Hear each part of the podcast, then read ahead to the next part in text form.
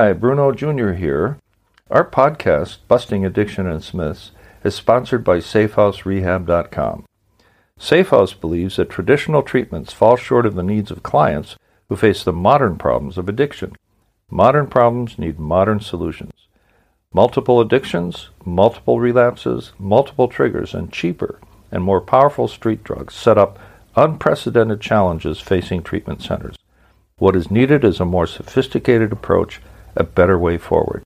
There are three reasons to choose our progressive modern treatment program. One, a more sophisticated intake process. Two, technology proven to enhance recovery. And three, the most robust aftercare program in our sector. To learn more, visit us at safehouserehab.com.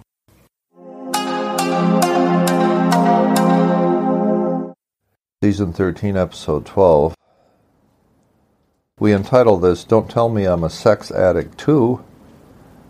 They say, who, who are they, by the way, that if you scratch an alcoholic, you'll reveal other addictions besides alcohol. Even in AA, the book says that alcohol is but part of a deeper problem. By itself, drinking and getting insanely drunk was a disruptive force, but all it did was either disguise or reveal deeper flaws in our character one of my AA friends says about himself, but it's true for all alcoholics, that he's just a big baby trying to grow up. I say about myself that I am an infantile personality who doesn't want to be held accountable for anything to anybody. I drank to escape, as did other alcoholics. I drank because I didn't like the way reality felt. I didn't like to feel emotions, so I buried them, stuffed them. I was afraid of real feelings, and I was afraid that if you knew how I felt about me, you wouldn't like me anymore. Scratch an alcoholic and you will find as he or she peels each layer of the onion, and sometimes that takes years, that other addictive type disorders reveal themselves. Drug addiction is the most common secondary addiction for an alcoholic, whether it's marijuana or opiates. Codependency is universal in the families of addicts and alcoholics. Spending and debting. We acted as big shots and threw our money around. There's Debtors Anonymous for that. But one that shocks many addicts and alcoholics and their families is the revelation, perhaps years into their own sobriety, is this. Something happens to rock the boat like a business failure, and the man seeks comfort in the arms of a woman not his wife. He then wants to see more and more and more of her, and before he knows it, he cannot simply cannot live without her. He thinks about her all the time. Deceives his wife, spends money he cannot afford to spend, as he and his wife are doing okay, but just okay. He exposes himself to an STD, to being found out, to divorce, to hurting his loved ones, to financial ruin. He knows this thing he is doing can only end in pain. But he cannot stop, doesn't even want to stop, and loves the intrigue and romance and plotting and risks that go with this adventure. Then a friend of his in AA mentioned that he, his friend, is a member of SLAA, Sex and Love Anonymous. Are you kidding me? There's a 12 step recovery group for sex and love addicts. His AA friend gently explains that he, his friend, was able to get sexually sober in the program and was able to avoid the worst of the consequences. The man of whom we speak suddenly realizes that he is powerless over his sex and love addiction, that his life has become unmanageable. He realizes that he has built his whole lifestyle around being with this other woman. Or he decides he wants more than just one woman. And he has, in the meantime, ignored the really important people in his life, innocent people who simply love him and want to be with him. But as the song goes, he's not there. Even when he is physically present, he's not there. He is emotionally unavailable. He's actually lonely and has low self esteem because there is shame, shame involved. If I speak for a moment in the we person, the following is a paraphrased version of one, what one would find in the SLAA handbook. Quote, Sometimes we were seeking to screen the world with all its demands and responsibilities out of our awareness by mesmerizing ourselves with sexual activity. Don't you love the word mesmerize? Doesn't it sound like a hypnotic and compelling force? Sometimes we were trying to deaden the load of guilt and frustration by taking romantic or sexual holidays. We were trying somehow to fill the emptiness within us with another person. Or we were masking the fear of commitment but all of us were using our sexual powers and emotional investments to either lessen pain or augment pleasure. The occasional pleasurable daydream grew into a constant obsession that destroyed our ability to concentrate on more ordinary and more important things. This may be taking place even if we have abstained from alcohol or drugs for decades.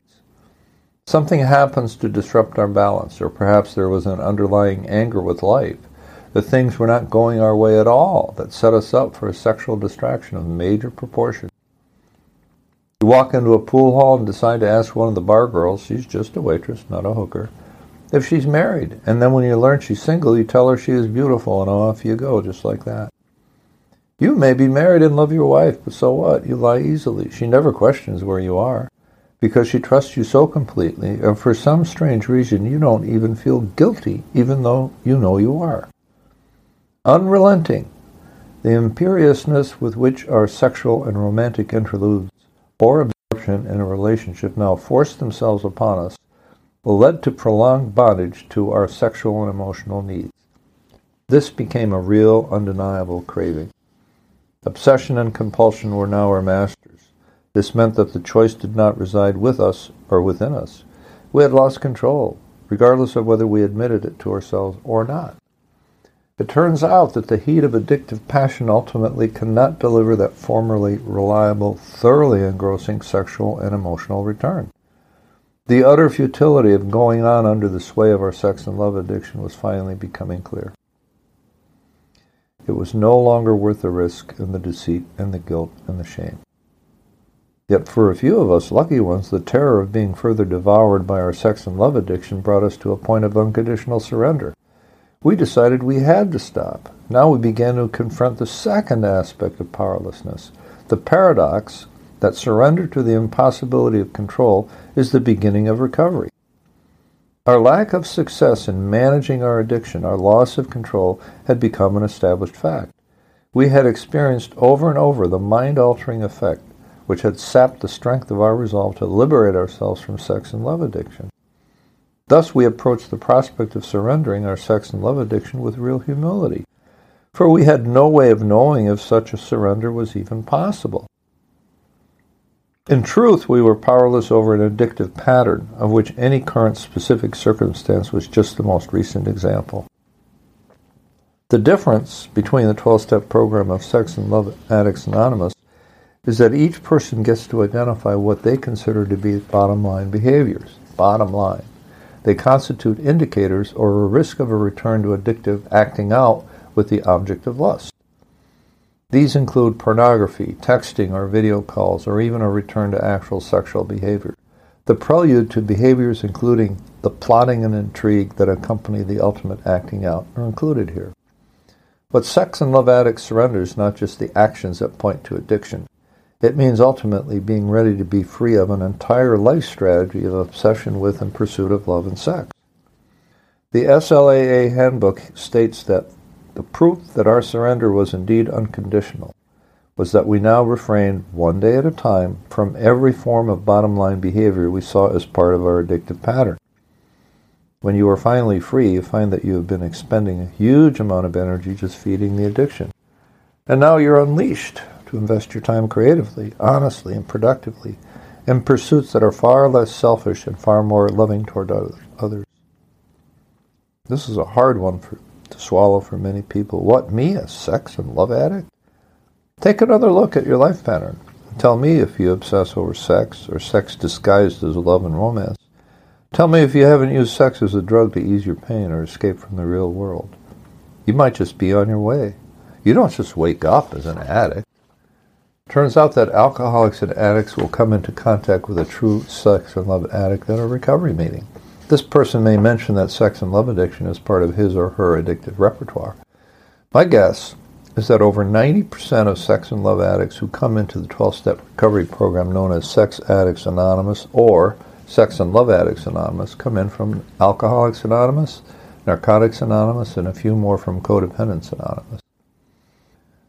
So, what have we learned from this discussion? We've learned that one, sex and love addiction are as real as any other behavior that is out of control and causes harm. Two, what is different is that each person gets to define what constitutes his or her bottom line actions that define addictive behavior. Three, It's impossible to wake up and become a sex and love addict just like that. It takes often years of behaving in a certain pattern that involves obsession and acting out. Four, it is only by complete surrender of one's powerlessness over the addiction that recovery can begin. And five, and finally, once liberated from the grip of the addiction, one can invest time once wasted selfishly on creative, now on creative and altruistic pursuits. Our podcast is sponsored by SafeHouseRehab.com, a modern approach to recovery. To learn more, visit us at SafeHouseRehab.com.